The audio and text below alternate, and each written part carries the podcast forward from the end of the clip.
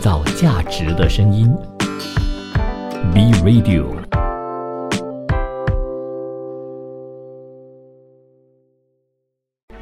从在地走向国际，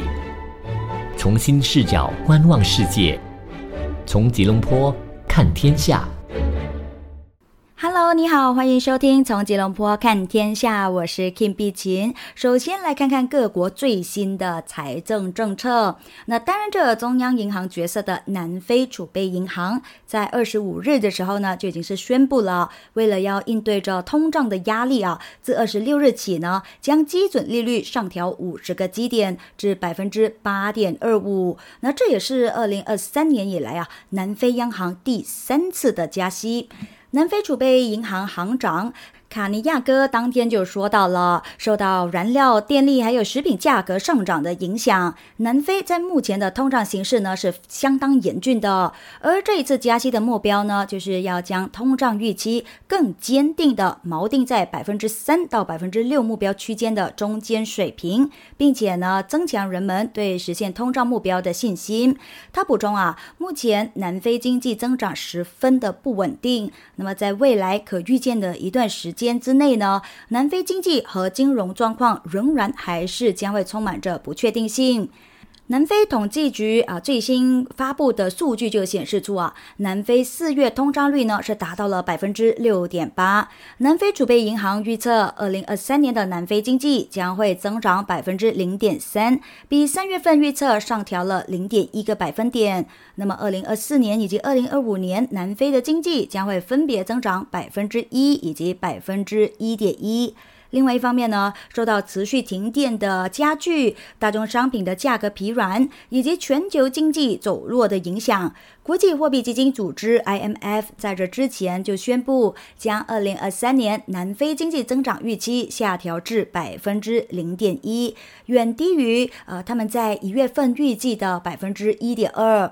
IMF 并预计南非中期经济增长率呢将会出现反弹，但是呢，他们的年均增长率啊仅仅为百分之一点五左右。IMF 非洲部门的研究主管呢，他也有表示到说，南非正在面临着越来越多的经济和社会的挑战呢，当中呢就包括了前所未有的能源危机、日益严重的基础设施瓶颈，还有不太有利的外部环境等等。另外，早在二零零八年比特币发行的时候呢，其实就有人已经开始说要讨论网络安全啦，呃，加密以及数字虚拟货币的。那在日前，巴西的中央银行行长罗伯托·坎波斯内托他就宣布，巴西央行计划在二零二四年底前呢，正式的推出数码货币。根据消息啊，目前呢，巴西央行是正在和巴西银行联合会一起来合作，共同制定推出数码货币的具体步骤。就在今年三月份的时候呢，巴西央行就宣布了启动数码货币的试点项目。而就在五月二十四日当天，巴西央行也宣布了全国范围内被选中参与测试的十四家的企业、金融机构以及财团。根据巴西央行的计划呢，数码货币推出之后呢，巴西央行将会是数码货币的发行机构，而数码货币也将会作为实物货币的延伸，由各银行呢负责来分配。数码货币也可以和这之前呢市场流通的巴西货币，也就是雷亚尔呢自由兑换的。而数码货币呢，也会在进入市场之后呢，将会受到法律的保护。那巴西央行计划在二零二四年二月之前呢，完成相关的开发还有测试的工作，然后再经过进一步的评估还有修正之后呢，才会正式的推出数码货币。近这几年来啊，各国的央行呢，其实都在研究这数码货币，所以巴西呢，呃，也都并不例外啊，哈。那随着时间的推移，越来越多的巴西人呢，也都加入到加密货币市场当中。二零一六年，巴西的比特币交易额呢为一点六亿美元，而在二零一七年的时候啊，则是突然之间呢飙升到了二十四亿美元了。就在二零一七年底的时候，巴西投资比特币的人数呢，已经是交易股票人数的两倍多。那么，巴西民众对于虚拟货币的追捧的热度啊，可以说是超乎想象哈。那么，数码货币交易所呢，也都呈现出前所未有的繁荣景象啊。所以，这个呃消息公布之后呢，我相信哈，在当地的数码货币交易呢，应该也会有所提升吧。我们转个地区来看一看英国的财政状况。那前英国央行的鹰派利率制定者呢，现在就警告大家说啊，英国利率呢需要飙升至百分之六呢，呃，这样才能够真正的遏制着通胀。那么央行就认为这个水平呢，对家庭还有企业来说哈，是相当痛苦的啦。那威廉姆·比特、安德鲁·森坦斯以及迪安妮·朱利叶斯在这之前呢，都曾经在英国央行货币政策委员会任职的。而这几个月来啊，一直对物价上涨呢，他们都有频频的发出警告。他们表示说呢，英国央行需要在整个夏季的时候呢，继续加息。比特更是直言，英国央行将不得不大幅的提高利率。他们预计呀，利率峰值呢将会不低于百分之六，而且呢，百分之四点五的这个政策利率呢，根本哈是没有办法起到一定的作用啊。那么在这之前呢，呃，剔除了波动比较大的能源，还有食品价格的核心通胀指标，意外的呃升到了三十多年来的最高水平。投资者呢都急于消化英国央行基准利率再一次上升一个百分点至百分之五点五的预期，那这也是自二零零八年初全球金融危机爆发以来从来都没有见过的一个水平。英国央行副总裁康利夫啊，在去年呃七月份的时候啊，他就曾经指出说，百分之五呢是抵押贷款借款人和企业陷入债务困境的一个水平。那么当时呢，关键利率呢就是在百分之一点二五，而市场预期利率呢将会在百分之三左右就会见顶。那很显然哈，这个数字呢，呃，肯定是没有办法起到一定的作用的了。所以再看看哈，呃，或许哈，正如他们所说一样，真的需要把呃政策利率呢起到了百分之六以上哈。不过呢，这肯定就会苦了所有的英国人民了。嗯，没办法啊，大家还是要稍微的调整一下。我们再转个焦点啊，不过呢，这一次呢，就把重点啊是放在微软的身上。欧盟竞争事务专员叫做维斯塔格呢，他就表示到啊，欧盟决定批准了微软以六百九十亿美元收购动视暴雪公司的计划。可是呢，英国的部分呢，却是阻止了这一项收购。那这就引发了一些比较重要的问题。那到底是什么呢？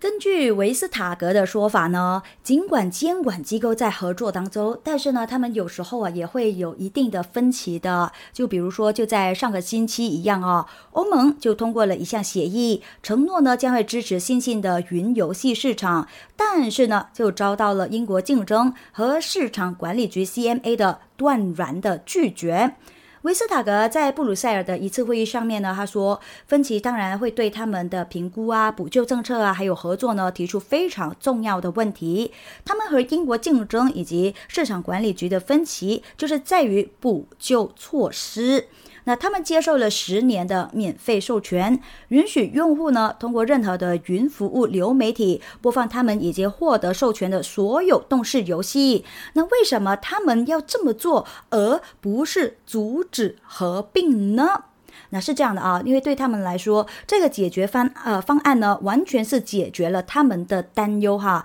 而最重要的就是呢，它是具有显著的促进竞争的一定的作用。那尽管欧盟的批准呢，对这个交易啊起到了推动的作用，但是呢，这笔收购的前景。目前还是取决于英国和美国的法律挑战。那微软就在上个星期三呢，向英国竞争上诉法庭提起了诉讼。与此同时呢，在美国联邦贸易委员会起诉阻止这一呃这起交易之后呢，该公司又还没有面对这个交易哦。而这个审判呢，也要到了八月初的时候啊，才会真正的开始啊。所以在今年年底之前呢，应该都不太可能会做出什么样的裁决了。我们先稍微休息一下，进入一段资讯呢。回来之后呢，将会为你分享有关于 AI 人工智能领域的消息。我们大家都知道啊，人工智能现在非常的火热啊，甚至呢已经是开始介入到了大家的生活当中，尤其是在职场上面哈。不过呢，现在呢就最新的报道说，ChatGPT 类似的产品呢。或许啊，将会干扰着二零二四年美国总统的竞选哦。到底它是怎么样的干扰法呢？下一节回来再为你分享。欢迎你继续留守着创造价值的声音，B Radio。创造价值的声音，B Radio。欢迎回来。随着 ChatGPT 的流行，华尔街对人工智能的兴趣呢，可以说是激增的。那大家都知道啊，ChatGPT 呢就是一款热门的人工智能机器人，它可以对几乎任何的问题呢，都可以给出一些呃复杂的答案呢。那么大规模的炒作呢，也都导致了包括呃 Cashin 在内的一些呃评论员呢，就警告到说啊，人工智能呢可能。或许呢会是一个泡沫，那么一些人工智能的公司的估值过高，就类似于好像二十一世纪初一样，互联网的股票的一个投机泡沫一样啊。那么瑞银场内交易负责人卡西呢，他就表示了，目前笼罩着股市的人工智能日潮，将会变成了本世纪初互联网。泡沫的微缩版一样，那他认为呢，人工智能呃能够将会成为一个新的迷你版的互联网泡沫。你听到的每一件事情呢，都会有着人工智能的影响，不管是从新药或者是医学方面，到到所有具有预测性质的东西都一样啊。而在过去的几个月，和 AI 相关的股票呢，就大幅上涨了。随着公司将人工智能整合到产品线当中，NVIDIA 啊、微软啊，还有其他的科技大股呢，都是大幅上涨的。而就在上个星期四的时候呢，NVIDIA 的股价呢更是飙升超过了百分之二十四。那么在这之前呢，该公司也都公布了上一个季度的非常出色的业绩哈，并且呢也都给出了非常乐观的指引的。而他们的呃 CEO 呢，呃或者是这个联合创办人哈，都是因为股价上涨呢，呃身家哈就哇哦啊盆满钵满了啊，涨得非常的多了啊。那么这个消息呢，待会。我也是会和大家分享的，所以欢迎大家哈，一定要留守到最后了。那么，其实除了卡辛之外呢，知名经济学家呃大卫罗森伯格呢，他也同时警告大家说啊，投资者呢不加选择的涌入到有人工智能敞口的股票，可能呢会需要为此而付出高昂的代价的。他说，毫无疑问的哈，他们存在着价格泡沫。那罗森伯格呢是这么认为的。人工智能的激增和上世纪九十年代末的互联网繁荣有着金融的相似之处哈，尤其呢是在过去的六个月纳斯达克一百指数的突破方面。他说：“看起来呢，相当的奇怪哈，也都太过分了哈。那他说的话能不能够做准呢？能不能够值得参考呢？呃，或许也都 OK 的啊。因为呢，他也曾经在二零零二年到到二零零九年期间呢，是担任着美林首席北美经济学家嘛，所以他的说法一定有参考的价值的啊哈。那么美银在这之前呢，也都曾经警告到大家啊，人工智能作为今年的投资新热潮，正在处于一个泡沫的初。期，但是呢，如果说美联储犯下了政策失误，那么人工智能泡沫也可能会如同本世纪初的互联网泡沫一样的，突然之间就此破灭了。那对于人工智能这件事情呢，肯定哈，大家就是有赞也有谈的啦。不少人就会觉得说，它真的是呃方便了大家的工作效率哈，呃还挺多用处的。但是呢，在某一些专家的眼里呢，他们就认为说，一定存在一些所谓的危机。那其中呢，微软的总裁呃布拉德斯密斯呢，他就表示了，他对人工智能最大的担忧呢，就是深度造假。这件事情。也就是说呢，看起来相当的逼真，但是呢，这个内容啊，纯属虚构，这样子啊，就是非常的虚假啊。那么他为什么会突然之间说出这么样的话呢？其实在华盛顿的一次演讲当中呢，呃，Smith 呢就呼吁大家一定要采取一定的措施，一定要确保呃大家都知道这个照片或者是视频啊，呃什么时候是真实的，什么时候呢？其实它就是由一个人工智能所生成的。那么这些照片啊或者是视视频呢，也有可能哈是出于邪恶的目的，因为大家真的不知道哈。那他说大家必须要解决深度造假的这个问题，并且呢，也需要采取呃措施啊，防止呢有人篡改一些合法内容，意图通过使用人工智能呢来欺骗人们啊，或者呢是呃做一些呃犯法的事项啊。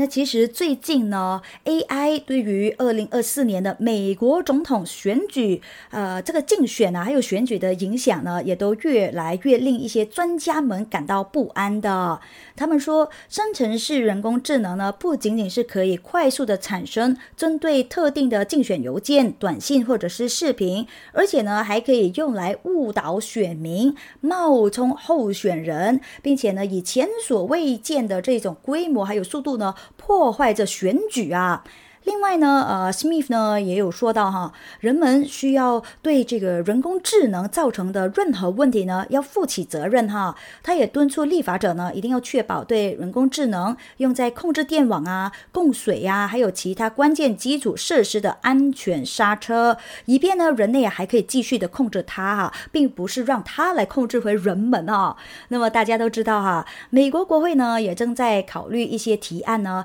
将会侧重于可能危。及人类生命或者是生计的人工智能，那比如说医药还有金融领域就是了啊。而其他人呢，则是在推动着制定的规则，要确保呢人工智能啊不会被用来歧视或者是侵犯公民的权利。那对于这件事情，大家一直都在说，一定要采取措施啦，一定要有监管啊。那么谁来做呢？谁又来完善这一些治理方案呢？人工智能领先企业 OpenAI 就有发布了博客文章，他们说将会拨出一百万美元，分为十笔等额奖金，用在激励外部 AI 治理方案的提出。那任何人呢都可以申请 OpenAI 的资助计划，提出可靠的代码程序来决定人工智能系统应该要遵循哪里一些规则，从而呢帮助 AI 系统啊解决偏见或者是其他的的一些复杂的问题。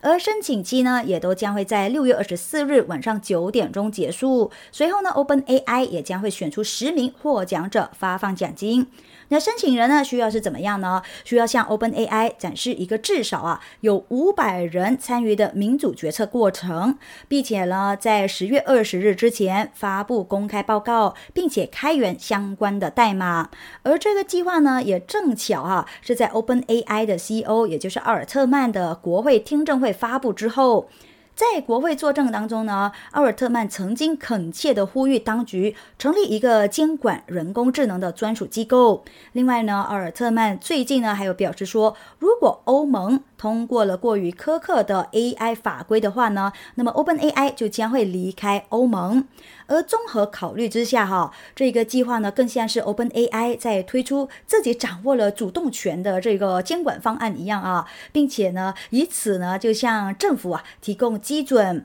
那阿尔特曼呢，也曾经在听证会上面呢抛出了一个观点啊，他说，人工智能的创新呢非常的快哈，因此呢，他不不能够指望当局啊可以充分的控制着技术。那么现在呢，OpenAI 就打算将个人。团体呀和一些组织等等呢，一起囊括入人工智能民主进程的开发验证当中，借用呢这些外部的力量呢来完成实验，为未来的人工智能治理呢提供一个方向。那如果说哈人工智能是第四次的呃工业革命的话，那么大模型呢将会是这场革命的粮仓。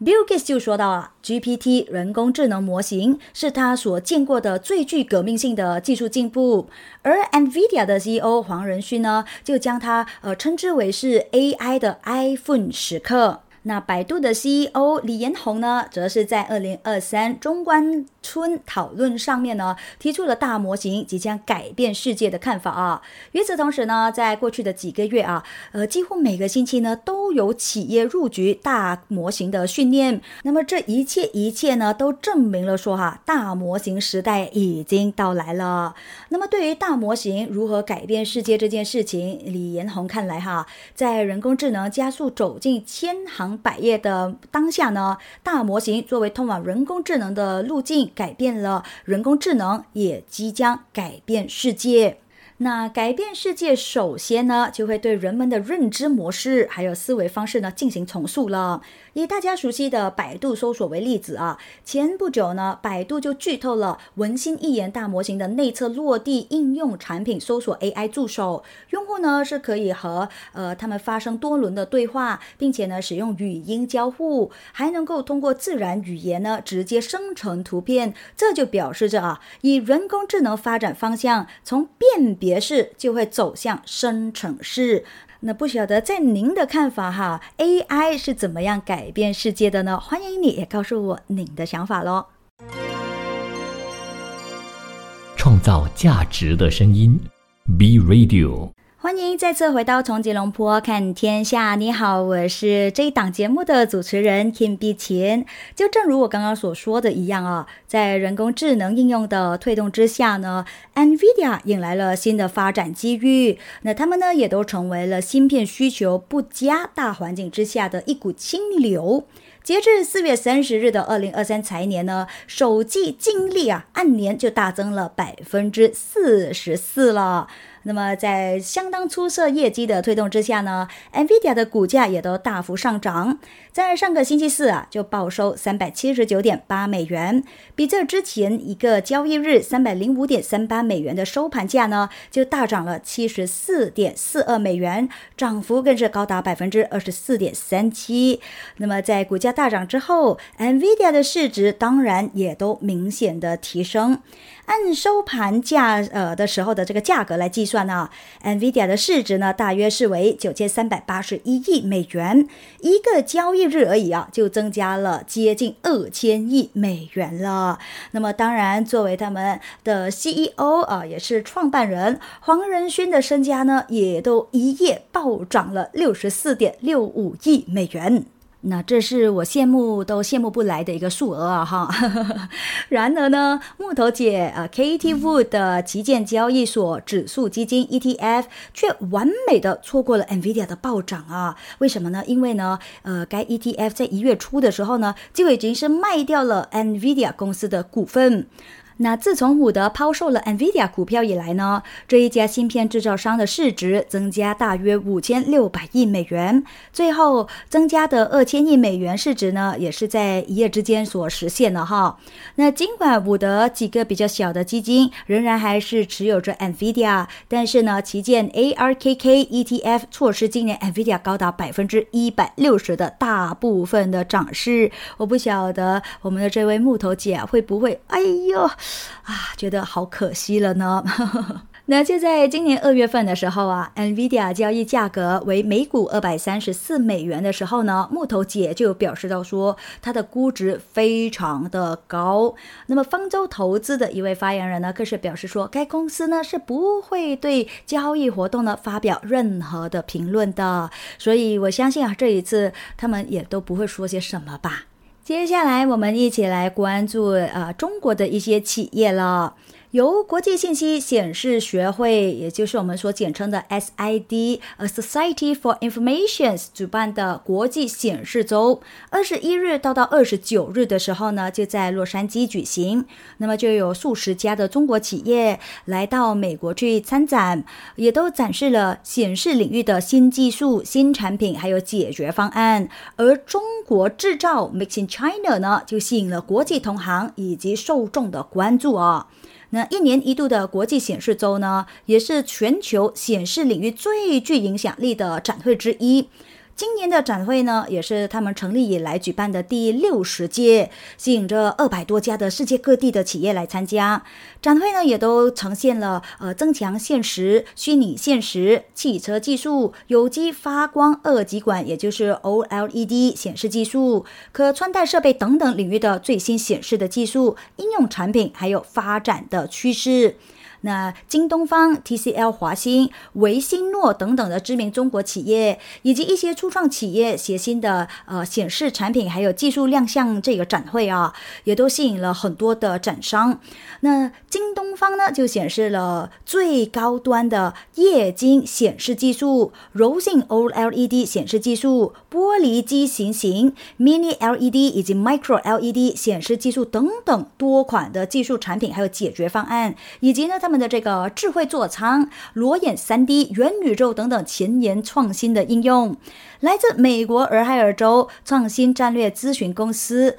Newrecop 的路易斯拉扎尔呢，在京东方展出的呃十六 K 的超高清一百一十英寸显示屏前呢，他就停在那里啊，仔细的观看哦。而且在这之后呢，他又表示到说啊，中国近这几年来一直在推动显示技术还有产品的创新，在国际上呢走在前列，有很多 Mini LED 消费类的电子产品呢，在超广角啊、低反射啊、高对比度啊、高刷新等。等等方面呢，都有着相当大的优势。而法国企业 P O 公司的技术工程师呢，他更是对呃新华社呃的记者们说啊，消费者对于室内屏幕的体验需求日益提升，这呢对显示产品的造型啊、画面刷新率啊，还有画质细腻度的等等的，都是提出了呃更高的要求。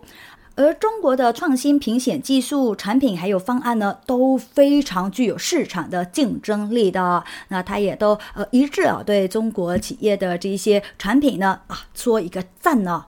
那其实我相信大家在呃可能十多二十年前吧哈，我们一向以来看看那个产品啊背后写着 “in China” 的时候呢，心里头呢都会有不多不少啊，会想到嗯，O 不 OK 的，会不会呃突然之间呃用了没多少呃的时间就会必须得要换掉呢？还是觉得说会不会有危险性呢？嗯，要诚实的哈，问你问自己有没有这样子的一些呃事情发生过哈？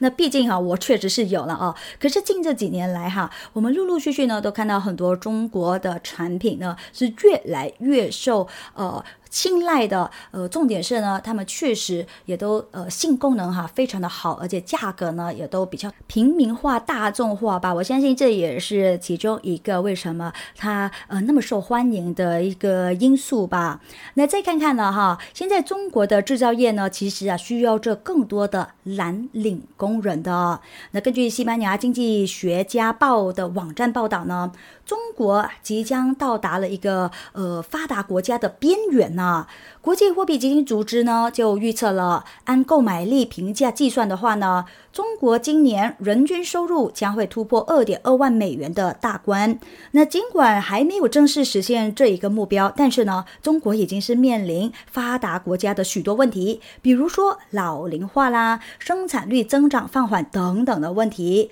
那么其中啊，有一个问题呢，就比较特别、比较奇怪了哈，那就是呢，中国的大学生太多了，可是呢，却又缺少了蓝领的工人。那这也是高度发达经济体。的一个典型问题来的，那呃，但是呢，奇怪的一点就是呢，它提前哈是袭击了中国哈，在劳动力市场上产生了呃令人比较担忧的这个分化。根据报道呢，现在哈眼下中国劳动力市场当中呢，大学生过多，而从事具有一定机制的这个制造业行业，还有蓝领工作的工人呢，却是供不应求。缺乏年轻而且训练有素的蓝领工人呢，也都使到这一些制造业的呃的行业呢，是处于一个比较复杂的境地。然而呢，在蓝领工人短缺的同时啊，大学生呢，却又面临着就业难的问题哦。中国国家统计局在日前呢就发布了全国城镇调查失业率啊，就显示出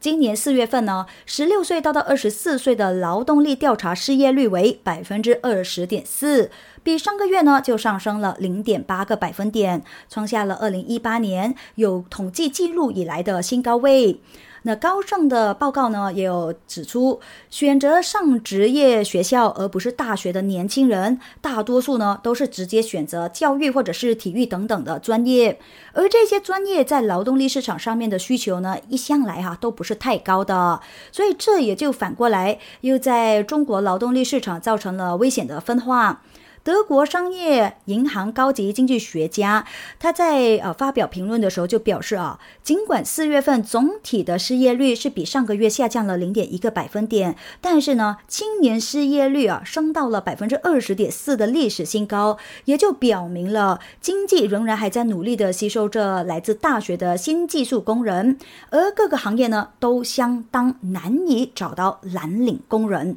不晓得说是不是他们的福利要稍微的再好一些些，或者是宣传做多一些些，哎，那么我相信呢，呃，这班年轻人哈也会想去体验一下吧。那再不然呢，很多朋友们呢都会想着说要创业啊，尤其是自从啊马云先生哈，呃，就是呃经营成功阿里巴巴之后呢，更多朋友们就会有朝一日觉得说，嗯，我要以他为偶像这样子啊，拼命的出来创业了哈。那说到阿里巴巴，你知道吗？现在他们正在经历着二。十四年的发展历史上面哈，前所未有的一个变革，怎么样的变革呢？董事长张勇还有他的管理团队呢，推动放权，给予下属各个业务集团呢以自由向上的空间啊，到底什么意思呢？先休息一下，资讯回来啊，呃，再为你一一的分享到底是怎么样的变革吧。欢迎你继续留守着创造价值的声音，B Radio，我们待会见。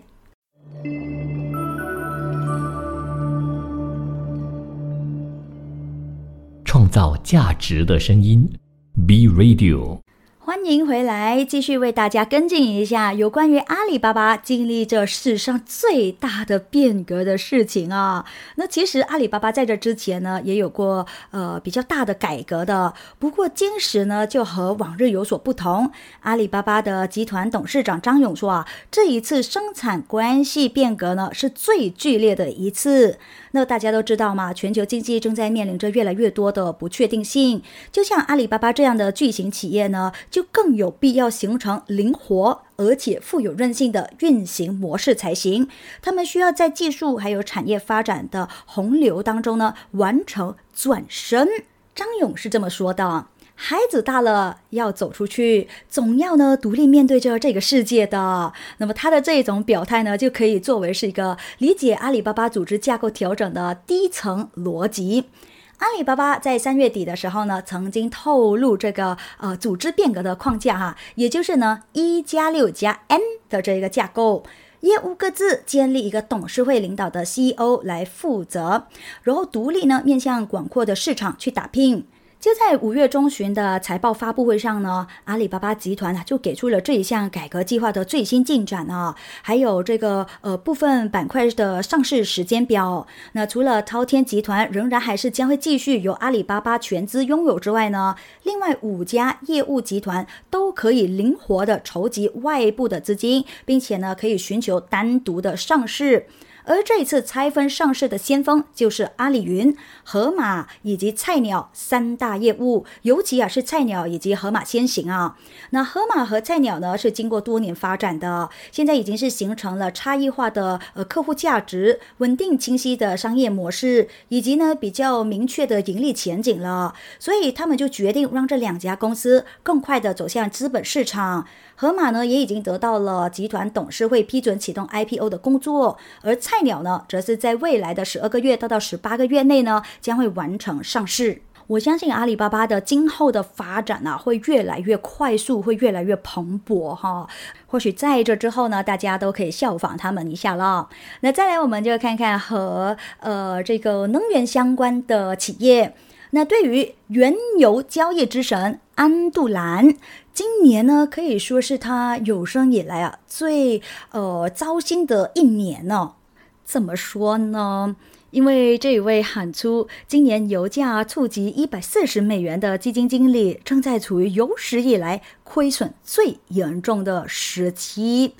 那彭博社呢是有这么报道说啊。安杜兰旗下主要基金 Andoran Commodities Discretionary Enhance Fund 在这个月呢，呃，又亏损了百分之九点四，而今年到目前为止啊，哈，累计亏损接近了百分之四十六，也是该基金有史以来亏损最严重的时期。而在这之前呢，该基金已经是连续三年盈利，就在二零二零年的时候呢，更是实现了百分之一百五十四的创纪录的回报率。那安杜兰呢，呃，并不清楚说这个月基金下跌的一个主要原因，但是呢，有一点可以肯定的就是呢，近期油价持续下跌，对到他们的基金啊，肯定造成了冲击。那安德兰在这之前呢，呃是非常坚定的看好油价的，他也预测啊，今年油价将会触及一百四十美元，几乎呢是目前水平的两倍。那虽然 OPEC Plus 在四月初的意外减产，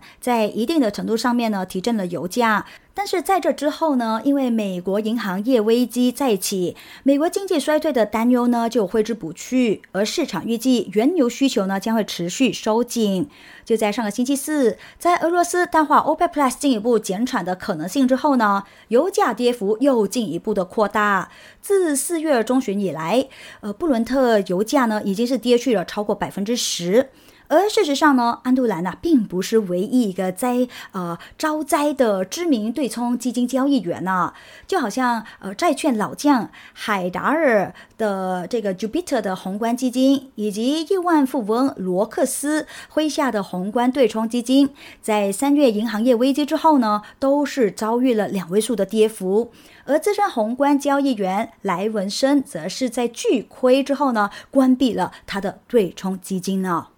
另外，根据国际能源署 IEA 的一份新的报告显示呢，到二零二三年，全球能源投资预计将会达到大约二点八万亿美元，其中呢有超过一点七万亿美元将会用在电动汽车、可再生能源、还有储能等等清洁能源技术，而煤炭、天然气和石油今年呢仍然将会吸引略高于一万亿美元的投资。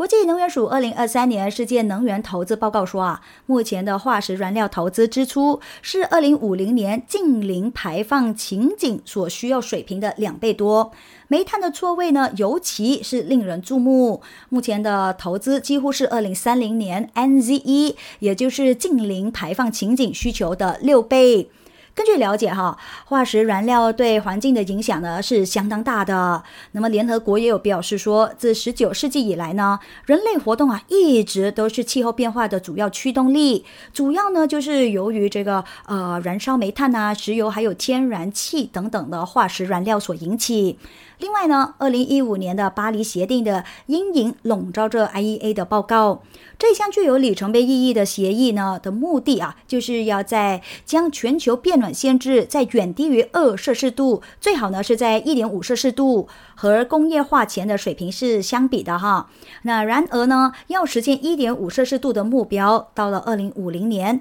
将人为二氧化碳排放量呢降到近零排放至关重要。就在过去的几年里啊，联合国秘书长古特雷斯等等的知名人士呢，都表达了他们对化石燃料的看法的。就在去年六月份的时候，古特雷斯就抨击了为化石燃料勘探所提供的新的资金，他将它描述为妄想症啊，并且也呼吁啊放弃化石燃料的融资。尽管存在着这一些担忧，石油以及天然气行业呢，仍然还在继续开发世界各地的项目。比如说，在二零二二年的十月份，英国石油的 CEO 鲁尼就表示了，该公司的战略啊是集中在投资碳氢化合物，同时将资金投入计划当中的能源转型。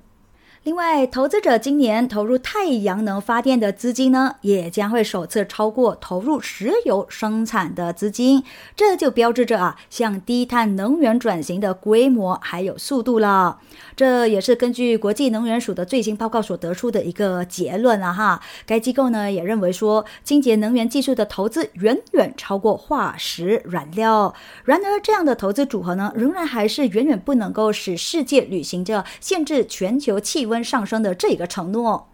根据 IEA 的报告啊，在过去十年里呢，太阳能投资激增，而石油生产支出却在下降。那国际能源署的执行董事比罗尔呢，就表示说啊。清洁技术正在远离化石燃料，而清洁能源支出的增长呢，是由太阳能电池板、还有电动汽车等等的技术所推动的。那么这些技术呢，是减少对石油、煤炭还有天然气使用依赖的关键。而石油、煤炭以及天然气呢，也是碳排放和气候变化的主要原因。那尽管如此啊，到了二零三零年呢，这一个年度投资水平呢，需要大约要翻了一倍呢，才真正能够使到世界有机会将全球变暖啊控制在一点五摄氏度啊。那还是能源的消息啊！那自从俄乌冲突爆发以来，英国消费者的能源账单呢，一直都是严重的影响着家庭预算的。但是呢，如今随着天然气价格的回落，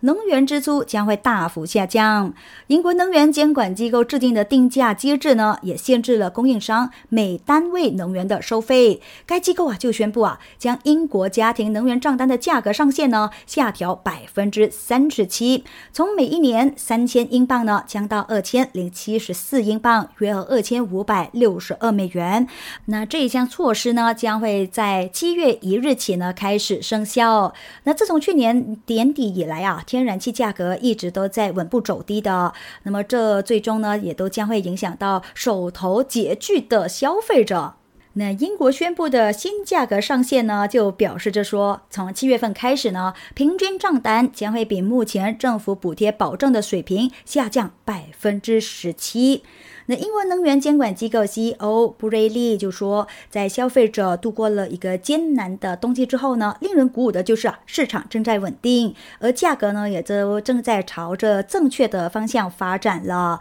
然而呢，呃，他们也都知道啊，呃，人们还是感到困难的哈，因为生活的成本危机啊还在继续当中。不过呢，也都希望这样的措施呢，能够稍微的帮轻一下吧。我相信，呃，英国的人们呢，肯定能够感受到这一点的啦，哦。那在马来西亚呢，其实最近的天气啊，确实是挺热的啊，也都希望大家能够多喝水，希望大家保持着身体健康。那感谢您的收听，我是 Kim 碧琴，我们下次见喽，拜拜。